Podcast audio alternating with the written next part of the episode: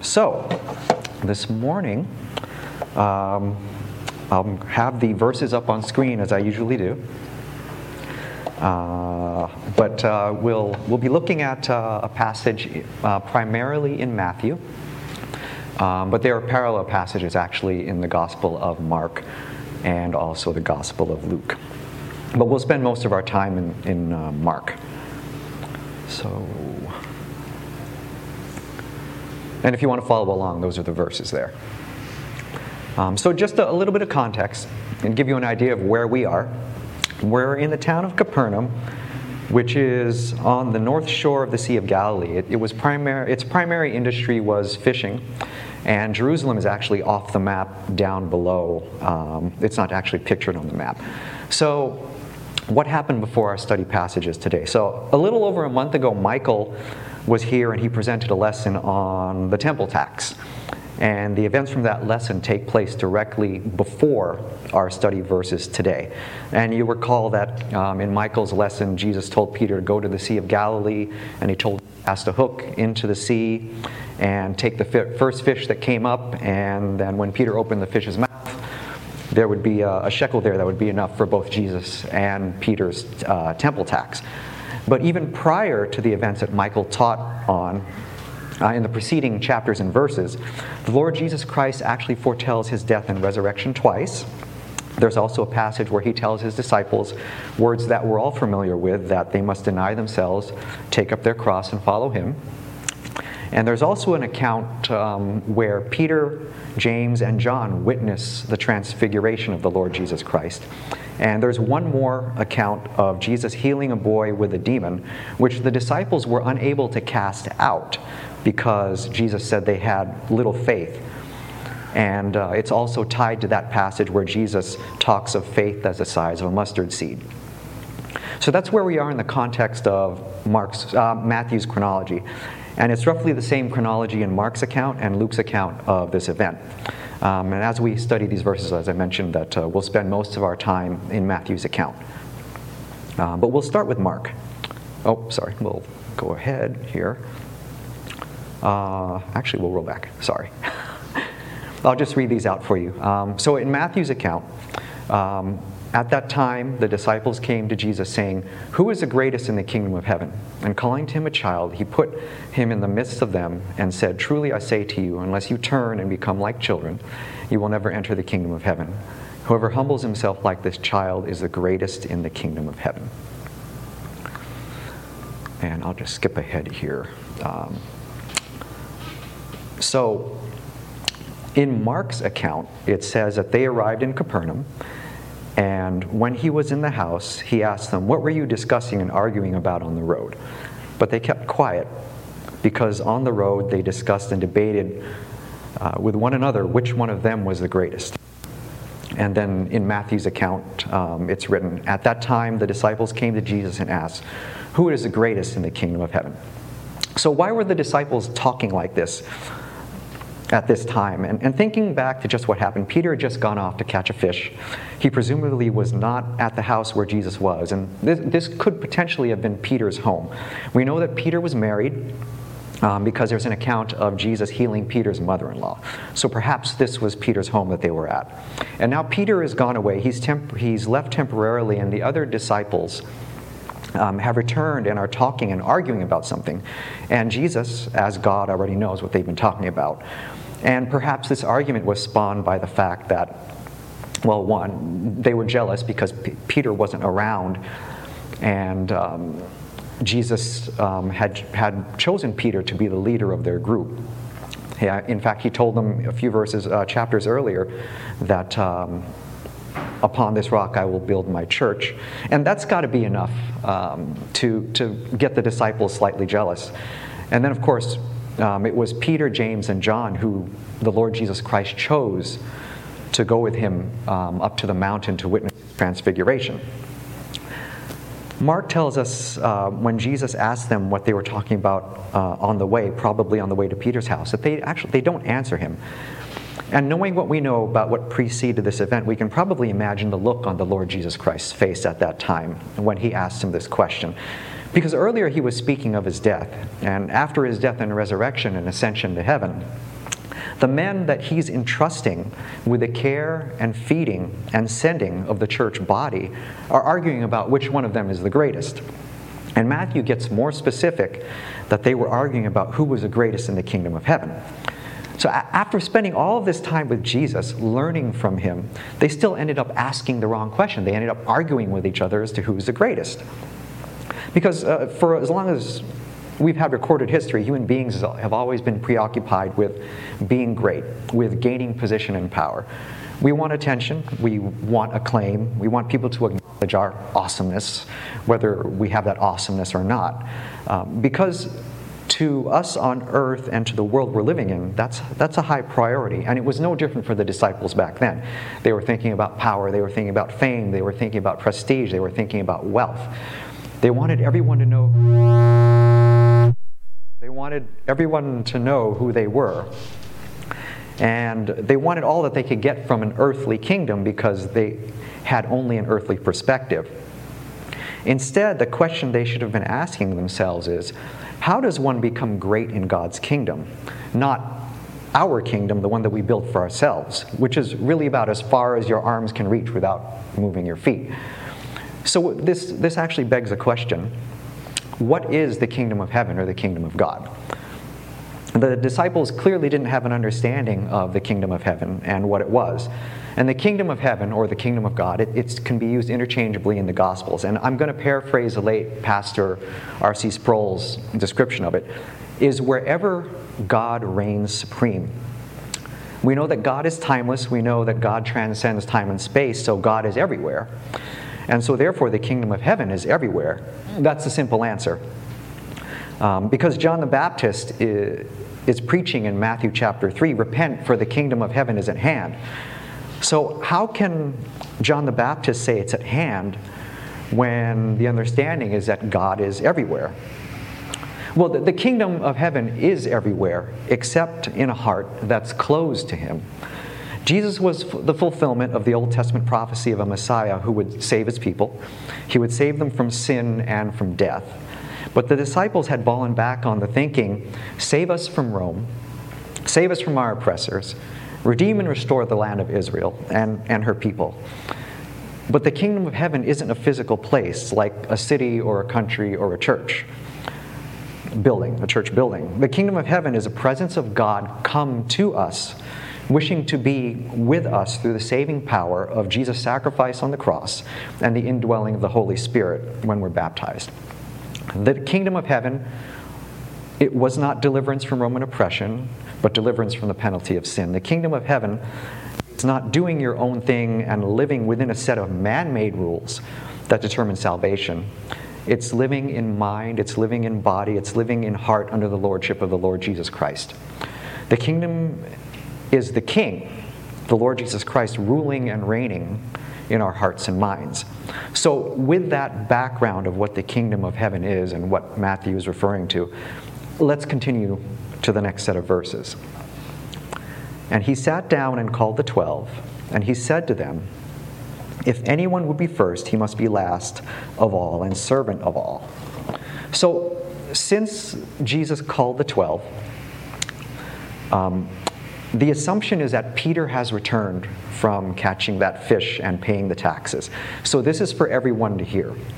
And usually, when a writer of one of the books in the Bible says that someone with teaching authority, like a rabbi, has sat down, that means that they're about to teach a lesson. Because, uh, so that's, that's when, a, when a rabbi sits down in ancient Israel, that, that's the equivalent of a preacher taking the pulpit. In ancient Israel's rabbis always taught from a seated position. So whenever you read in the Bible that Jesus sits down and people start to gather towards him and gather around him, it means that he's going to teach a lesson. So the Lord Jesus Christ says to them, If anyone would be first, he must be last of all and servant of all. And so scholars have referred to sayings like this as one of the many spiritual paradoxes of the Christian life. Basically, the way up is down. The disciples were arguing who amongst them was the greatest, and maybe if you're Peter, who just pulled the tax money out of the mouth of a fish, you might even be smug and say, Hey guys, That's me. I'm, I'm the greatest among us. But with Jesus' first words after sitting down in a teaching position, he tells them that they've got it all wrong. And this isn't even his harshest statement, but we'll, we'll get to that in a moment. There, there's this tendency among all of us who want to be first, or the one that wants to be the boss of all, or pop, the popular one out there. We, we all have that innate desire. We want to be the guy who runs around bragging that he's got a trophy wife, or the woman who can't stop showing off her $100,000 engagement ring. And it, we're, we're trying to tell people I'm relevant because of what I own, or what I do for a living, or who I'm married to, or whatever. Pay, pay attention to me because I'm awesome, because I have all these things. And Jesus is saying that's not what's important. Instead, he's saying, if you really want to be first, if you really want to be the greatest, you must be last and you must be a servant. Because there's, there, and there's two additional words here that, that we need to pay attention to. They're very important. The Lord Jesus Christ says, You must be last of all and servant of all. So there's a tendency when, when we read these verses to, to overlook the of all part. And all means all. Well, and some, some people may say to themselves, can I just be kind to my family? No. Can I just be kind to the people in my community, the people outside my community? They're, they're, they're not like me? No. All means all. Um, years ago, when, when Nathaniel and Crystal were volunteering at City Impact, they, they couldn't choose who they wanted to serve there. It's like when a homeless person came up to them, when a low income person came up to them, they, they served all of them. Or when John, um, in his day job as a teacher, he can't just serve some of the students, he has to serve all the students. All, all means all. And when the Lord Jesus Christ says all in these verses, he really means all people. And realistically, all, all is a choice, and it means cutting off that one part of you that just wants to be first in line, that wants to be the head of the class, wants to be seen by everybody. I mean, we know that as pride. Um, you've probably heard the saying that pride is a five letter word um, with a capital letter I in the middle, because I is the central letter in the word pride. Um, I represents the disciples who were thinking about being great, and it represents us when we turn our attention to ourselves. Our, our prideful selves don't want to go low. But Jesus says that if you want to be great in the kingdom of heaven, that's the only way.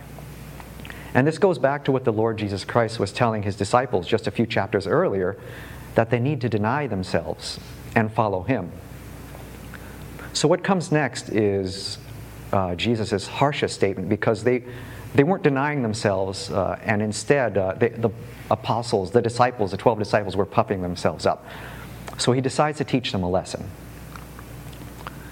So back to Matthew, and uh, it, it's written, and calling to him a child, he put him in the midst of them and said, Truly I say to you, unless you turn and become like children, you will never, you will never enter the kingdom of heaven. So we're, we're not sure where the child came from. We don't know if Peter and his wife had children, but Jesus calls to him a child. And Mark says in verse 36 of his account that Jesus took the child, set him before them, and took the child in his arms. But notice what the Lord Jesus Christ says here. He says, unless you turn. So in the Amplified Version, uh, or translation, it's rendered as this He called the little child and set him before them and said, I assure you and most solemnly say to you, unless you repent, that is, change your inner self, your old way of thinking, change lives, and become like children, trusting, humble, and forgiving, you will never enter the kingdom of heaven.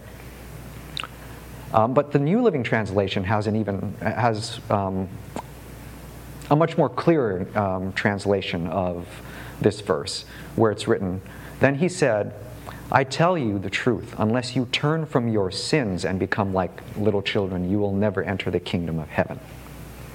And usually, when, when we take all these verses, when, when we read over these verses initially, um, we're automatically drawn to the part of Jesus holding a child, and it, and it triggers a pleasant image of Savior being like a proud father, holding a newborn in his arms in the maternity ward. And our, our minds like that image. That's the Jesus that we're used to, and that's the Jesus that we want. We want that kind shepherd who takes us in his arms when we're lost, uh, or, or when we're hurting, or when the ground seems to have fallen out beneath us. But the focus here isn't about the innocence of a child per se, it's about the ego of the disciples. So the Greek word for turn is strepho, and it does mean to turn around from your current, current course of action or to convert. Turn from your sins is something the disciples weren't expecting to hear at all. And the Lord Jesus Christ is speaking directly to them when he says, Unless you change your current course, unless you change your course of action, unless you change the direction that you're headed in, you will never enter the kingdom of heaven. And we, part of us may be questioning the word never, and that's the Greek word ma, and it really tr- literally translates into the word never. There's no doubt as to what the meaning is. It means never. And you can probably imagine the look on the disciples' faces, and they're probably staring at him in shock because eight chapters earlier in the book of Matthew, Jesus sent out these same 12 disciples two by two to drive out demons and to heal the sick. And after all that, after spending all that time with Jesus, he's telling them that they still need to change their lives or they will never enter the kingdom of heaven. After all that they did previously, they still wouldn't enter because of the attitude that they had at their, that very moment. Very harsh words, especially when you use those words today. Um, because the, the, current mentality going through some churches uh, is that, hey, pray a prayer, pray a prayer, ask Jesus into your heart, you're saved forever, no matter what you do. Follow these rules, stay within those, these guidelines, you'll be saved, no matter what you do. And the Lord Jesus Christ is contradicting all of that. The problem with that way of thinking is that it's an incomplete understanding because we often forget that when we sin against God and when we sin against our fellow human beings, we have to repent. And then we, we have to turn from that sin. That, that's, an, that's an irrevocable fact of, of our lives right now. We, we will sin. And we will keep on sinning because we're, we have that fallen nature that was passed on to us by Adam and Eve. When it comes to our relationship with God, you have to repent. That's the part that's missing. You can't just say, oh, well, God, God will forgive me anyway for, for what I did. You, you, can't wholeheartedly turn from a sin that you haven't repented of. But again, that, that's how some of the adults in the modern church are starting to behave. There's no accountability because they think or they've been told that they're the greatest and above everyone else that the consequences of sin are for other people and not them. They think that because they've said a prayer, gotten baptized, and can call themselves Christian, they're awesome and impeachable. They can do anything and say anything they like. John had mentioned in his lesson about last week about how new Christians tend to act holier than thou. And he also said that the biggest problem of deeply religious people, people who've been in the church for a while, is pride. Um, some think that because their church has a thousand people in attendance, that they've got a band that rocks, that they've got an, an awesome preacher who who teaches great life lessons. That, that that's an awesome church, and they're proud to be a part of it. And they think that because they've got that church, they've got that job that they've been after, that they've that they've, they've got something that something that other people envy that they can, that they're awesome, that they can go out of their way and let people know that they're awesome. And they think that now, because of Jesus, that they're on top of the world, looking down on everyone else. That's, that's the wrong way of thinking, similar to the 12 disciples and their thinking at this moment in time. That's like thinking that gravity doesn't exist. That if, guaranteed if you decided to stand on, on top of, of, this, uh, of this building right now, you will find out that gravity is real because uh, the last time I checked, none of us can actually fly. Um, so if you're up there, if a person is up there flying high right now, you're going to come back down to earth whether you like it or not. And so the Lord Jesus Christ calls a child to himself to teach the 12 a lesson. And we know from, from the description that Jesus didn't bring an infant to him, but a child who could walk on their own and uh, who, could, who could obviously see him and walk towards him. So, what did the Lord Jesus Christ want them to learn from this child? So it's written, Whoever humbles himself like this child is the greatest in the kingdom of heaven. He most certainly didn't want them to be childish, which is how they were acting when they were arguing as to who was the greatest. And yet, the answer to who was the greatest was exemplified best by a child, a child who came to him willingly. So, first, what does this say about the character of the Lord Jesus Christ? Well, it, it, that he had a, a peaceful, non threatening spirit he had a welcoming and warm feeling about him, such that a child would just come to him without reservation. And, we prob- and we've all met people who are the opposite of this, who who are acting like the disciples, probably so arrogant and so proud and so boastful and so full of self conceit that it just comes out of their pores. And, and you just want to keep your distance from someone like that. And more often than not, they make you feel like you're orbiting around them. And they may be able to hide uh, all of that behind a mask when they're around adults, but you can't really fool a small child. They can sense when someone's safe to go near. And Jesus' character was an approachable one. And in just that one moment, the child demonstrated what his disciples needed to turn from. A person who's selfish, self absorbed, and entitled, who says mine more times than they say mom, would never approach Jesus the way this one child did. And Jesus was telling his disciples, You are all not like this child. You need to turn from your ways and be like this child. So, what do they have to turn from?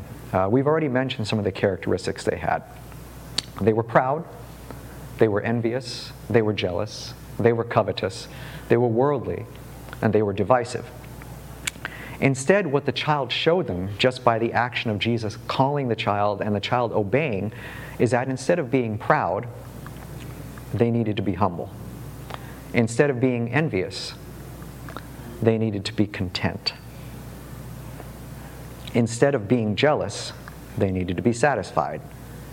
Instead of coveting, they needed to let go and deny some of their desires. Instead of being worldly, they needed to be godly. And instead of being divisive, they needed to be united as a body of believers. So, what exactly did the child demonstrate by coming to Jesus? So, first,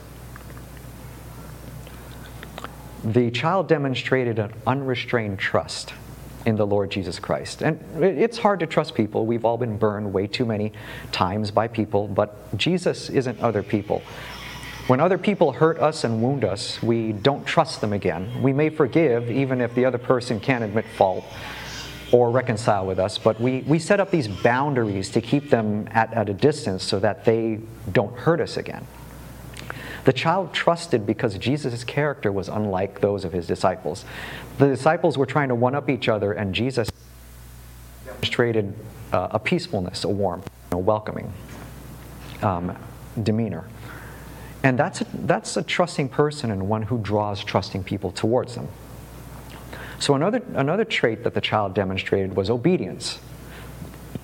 Whatever the child might have been doing at that time, uh, he just dropped what he was doing, Jesus called. He could have been playing at something, something that took his full attention, and yet Jesus called the child. The child stopped what he was doing and heeded the call and went towards Jesus. How many folks could truly say that they're capable of doing that? We know the Apostle Matthew did as did two of the other apostles who just happened to be fishing.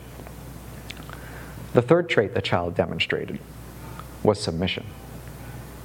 The child didn't know what the Lord Jesus Christ was going to ask him to do, and and uh, as, as ones who, are, who aren't children, we adults and, and um, young folks, we, we have doubts sometimes when someone asks us to do something. We have fears. We, we don't know if we're capable of doing what, what God asks us to do. We have this, this fear in our minds that He's going to ask us to do something that we may be incapable of doing. And it's scary to think about. And, but Jesus called the child to stand amongst a, a, group of men who were probably towering over the child. And that would be intimidating for, for most of us, uh, especially you know, you're, you're as short as me and you stand like amongst people who are six foot tall. That can be quite intimidating. And then to, to be, not be aware of, of someone, what someone's going to ask you to do, it's, it, really is, it really is intimidating. But the child submitted anyway. Um, John had said in his uh, lesson two weeks ago, put your hands in their hands. Trust. submit, and trust. The fourth trait that the child demonstrated is humility. And that's the most important thing that the disciples needed to learn. Um, again, it's written in Matthew, Matthew 18, 4. Whoever humbles himself like this child is the greatest in the kingdom of heaven. So all of the, the three preceding traits, trust, obedience, submission, culminate and coalesce into this fourth trait, uh, uh, which is humility. Um, and it's interesting that until children, little children, start interacting with the adult world, they don't really know anything about being famous. They or being popular or being wealthy or, or having a job that sounds cool. They, they don't know what competition is, they, they don't know what consumerism is, and they don't know that those things drive a lot of what the world does. They, they don't normally take initiative either. They're just content being who they are and doing what they're doing. And children of that age, typically, they're not self conscious about things, nor are they embarrassed by the things that the adults care about. And I'm, I'm, sure those of you who had little kids, you probably dressed them up in who knows what, what kind of pajamas and had them run around the house, and they didn't care. Now, take yourself and put yourself in those pajamas. Would you be running around in front of your, your family or friends in that? Uh, none of us, none, none of us probably would. Um, and if, if you have and you do, that you can like, just keep that to yourself. Um, but children, they, they don't know anything about fame, they don't know anything about popularity, they don't know anything about wealth, they don't know anything about position. And you have to wonder if that's what Adam and Eve were like before the fall. Before sin entered the world, they, they obeyed God, they trusted God, they submitted to God until that one encounter with the serpent and the horrible choice that, that they made. But children deep down know that even though they, they may not realize it or be aware of it, that the ones you call mommy and daddy will provide for you and lead you and take care of you no matter what. Children don't know the how, the when, or the why, but they know the who. Children who haven't been stained by the outside world must have been what Adam and Eve were like before the fall.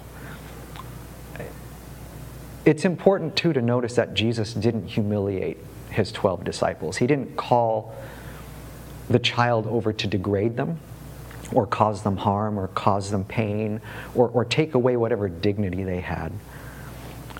There's absolutely nothing worse, and we've all experienced this in the modern world that prizes competition, than to have someone destroy your dreams and aspirations, to highlight your failures and gloat while you're down. And, and it's worse when it's someone who calls himself a Christian who, who does that to us or someone we know. Uh, what kind of witness is that? Um, humiliation destroys hope in people. So the Lord Jesus Christ didn't humiliate his disciples, but he did teach them humility through this child. And, and the only ones that, that Jesus humiliated were, were the Pharisees who, who thought they knew everything and they were misleading everyone in the community. Uh, so let's talk about humility for a moment. So, according to Nitin Nohria, so he's a Harvard Business School dean um, and he says there's three types of humility.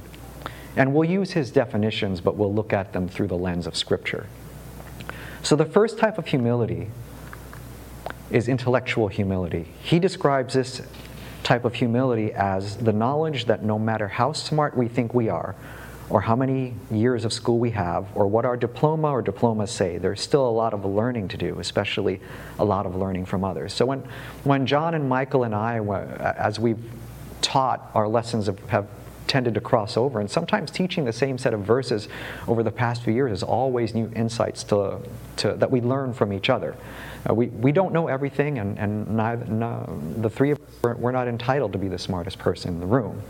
Unlike the Pharisees, who thought they had a monopoly on scriptural knowledge, until someone named Jesus of uh, Nazareth um, completely shattered their reality and was pointing out that they didn't know it all. And we, we don't know it all either. The second type of humility is called moral humility. So Nohria describes this as the awareness that no matter how self assured you are about your moral compass, you are vulnerable under stress or in certain situations to losing your way. None of us is like Superman, who is uh, invincible against uh, the bullets of sin. They're not going to bounce off us. None of us is like Black Widow who can take down all every thug that, that comes out to attack her. We're, we're all vulnerable, all of us. And the, the devil knows our vulnerabilities. And actually, the marketing companies and the internet algorithms know our vulnerabilities as well. We're, we're all vulnerable, especially in stressful situations. And, and those vulnerabilities can cause us to lose our way and take us off course. Uh, this is most likely what the 12 disciples were suffering from at that moment. They let the fact that they were Jesus' chosen ones get to their heads, and suddenly they become vulnerable. And suddenly there's strife within their group.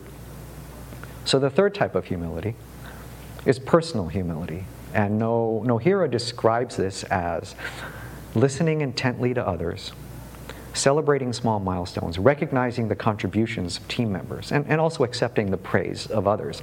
Although at its core, it's basically recognizing and celebrating others.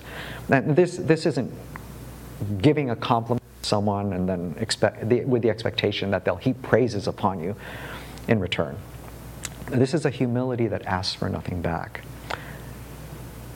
In our study passage, Jesus' chosen 12 disciples were, were clearly not celebrating each other because they were arguing over who was the greatest. They were attempting to celebrate themselves. Intellectual humility, moral humility, personal humility. So, so knowing what we know now, uh, it, it's easy to see who in these three short verses um, were being childlike and who was acting childish. So let's look at three lessons to learn from a child, and we'll look at these in the forms of que- in the form of questions. So the first question is where are your thoughts focused on on a daily basis? Are you focused on your accomplishments, your reputation, your need for things because other people have them? Are you focused on being better than, than someone else and letting people know it? That's the direction the, world wants us to go. The, the world wants us to focus solely on ourselves and, our, and on our own needs. And, and there's nothing wrong with focusing on our jobs and doing it right and doing, comp, doing it competently, or earning money to feed yourself and your family, or focusing on a hobby. Where things go wrong is when we focus on ourselves where we want to be the center of attention, because when that happens, God is no longer the center of attention in your life. No longer, at that point, no longer does your job honor God, but it, it just honors you. No longer does your money honor God, it honors and serves only you. No longer do our relationships honor God. They, they honor only us or our selfish desires. And no longer does our hobby honor God. It, it only honors us and, and creates this need for us to hoard accolades for ourselves and only ourselves. There have been people who've claimed that they're serving their community, their country, their family, but when you look at what they're doing, especially what they're posting or how they're talking about it with others, they're, they're really only seeking attention for themselves, accolades for themselves, praise for themselves. So be wary of such people and don't fall into the trap of being that. Because as human beings, we, we really are good at convincing ourselves that we're right when most of the time we're not. And if you get honest with yourself in, in whatever you do, the moment you walk outside of the doors after worship is over, what's the first thought that's going to go through your head? And does it have anything to do with truly and genuinely honoring God? If an action or thought or occupation or possession or relationship doesn't honor God in the life of someone who says they follow Jesus, then the true follower of Jesus will give that thing up. So do you need to give something up today? Something that's occupying your thoughts? The second question Are you living for the kingdom of God or are you in your own kingdom? Or are you living um, in your own kingdom? So, if the Lord Jesus Christ had to warn his very own 12 disciples, his chosen 12, then how much more should this passage serve as a warning to us? There is no greatness here, here on earth because there's always going to be someone better than you. If you hold a world record, uh, if you have one, it, uh, that's going to be broken by somebody. Someone at work will get the same accolade or award um, as you. Maybe they'll get more. Someone will have a better car than you. Um, Someone will have a better uh, and bigger paycheck. Someone may have a, a spouse who looks physically better than yours for now. Um, we're, we're conditioned by the world to prize and obsessively pursue building a kingdom for ourselves and to ignore the kingdom of God. Uh, so, how do we get back on track? The, the Lord Jesus Christ tells us to turn, to repent, to change course. And, and it's not just here in Matthew, but all throughout the Bible, from Genesis to Revelation, where it's talked about how people need to turn. Which leads us to our final question Are you willing to step down in life? So we rise up in stature at work, or we get that dream job and we meet our goals, we get that dream house or that dream car, but everything has a price, and the higher we are in life, in the world, the further away we are from God. So that means stepping down, and is that something that we can, we can do? If you're living in a house with your family and finances are stretched to the limit, and you or your spouse are working long hours, and the kids need to be taken care of, and the bills are piling up, could you, let's say, give up the house and scale down to a smaller one or to an apartment so that one of you can focus solely on the kids? Or could you leave this area for a place in another part of the country that's not as expensive, where the weather probably isn't going to be good year round, but where you can bring in a steady income and survive, whether you have a family or you're single? I know someone who actually did this. We, we worked together and he, he had what some would consider a, a, a prestigious job in the, in the Bay Area. He had a big home. Um, both he and his wife were working long hours, and it was putting a strain on their relationship and uh, on a strain on their kids as well. And one day out of the blue, he just decided to quit. He packed up his family and left the Bay Area and went back to their home state of Minnesota so that he could work, and not even in an office environment. He was working outdoors as an engineer. And she stayed at home to take care of the kids. Or there was a, a, a podcaster recently who said that his wife was a doctor and was only in practice for a very short time before she gave that up to stay at home with their children as they were growing up. And, and this and she had invested all this money on medical school and had gone through her residency and not long after she was actually in practice she just i know that, that my family's more important my kids are more important and so she gave it up she gave it up or there's a good friend of mine who was offered a job as an investigator with ncis and his uh, uh, but and he was offered the job, but it was in another state. And his girlfriend at the time, who's now his wife, needed to be closer to her family because a lot of them have medical issues. Uh, and a lot of them, uh, the, those medical issues were, were, were pretty serious, that they were coming to, to the end of their lives at that time. And my friend decided that I'm going to give up on this dream. I'm going to give up on my dream of being an investigator with NCIS and, and traveling the world. And so he turned it down because he knew that would take him away from his wife and that would take her away from her family. And in the world's eyes, all three of these people step down in life, and the world says that they're failures, that they made a mistake. But looking through the lens of Scripture, that was no mistake at all. This is what God wants all of us to do if we're to be allowed to enter the kingdom of heaven. God will not accept anyone who's proud in his kingdom if a person will not step down for their family, their future family, or even in their singleness, then that person will mo- most definitely not step down for God. Because that pedestal or throne of glory was never, never, never, ever meant for us. It only belongs to God Himself.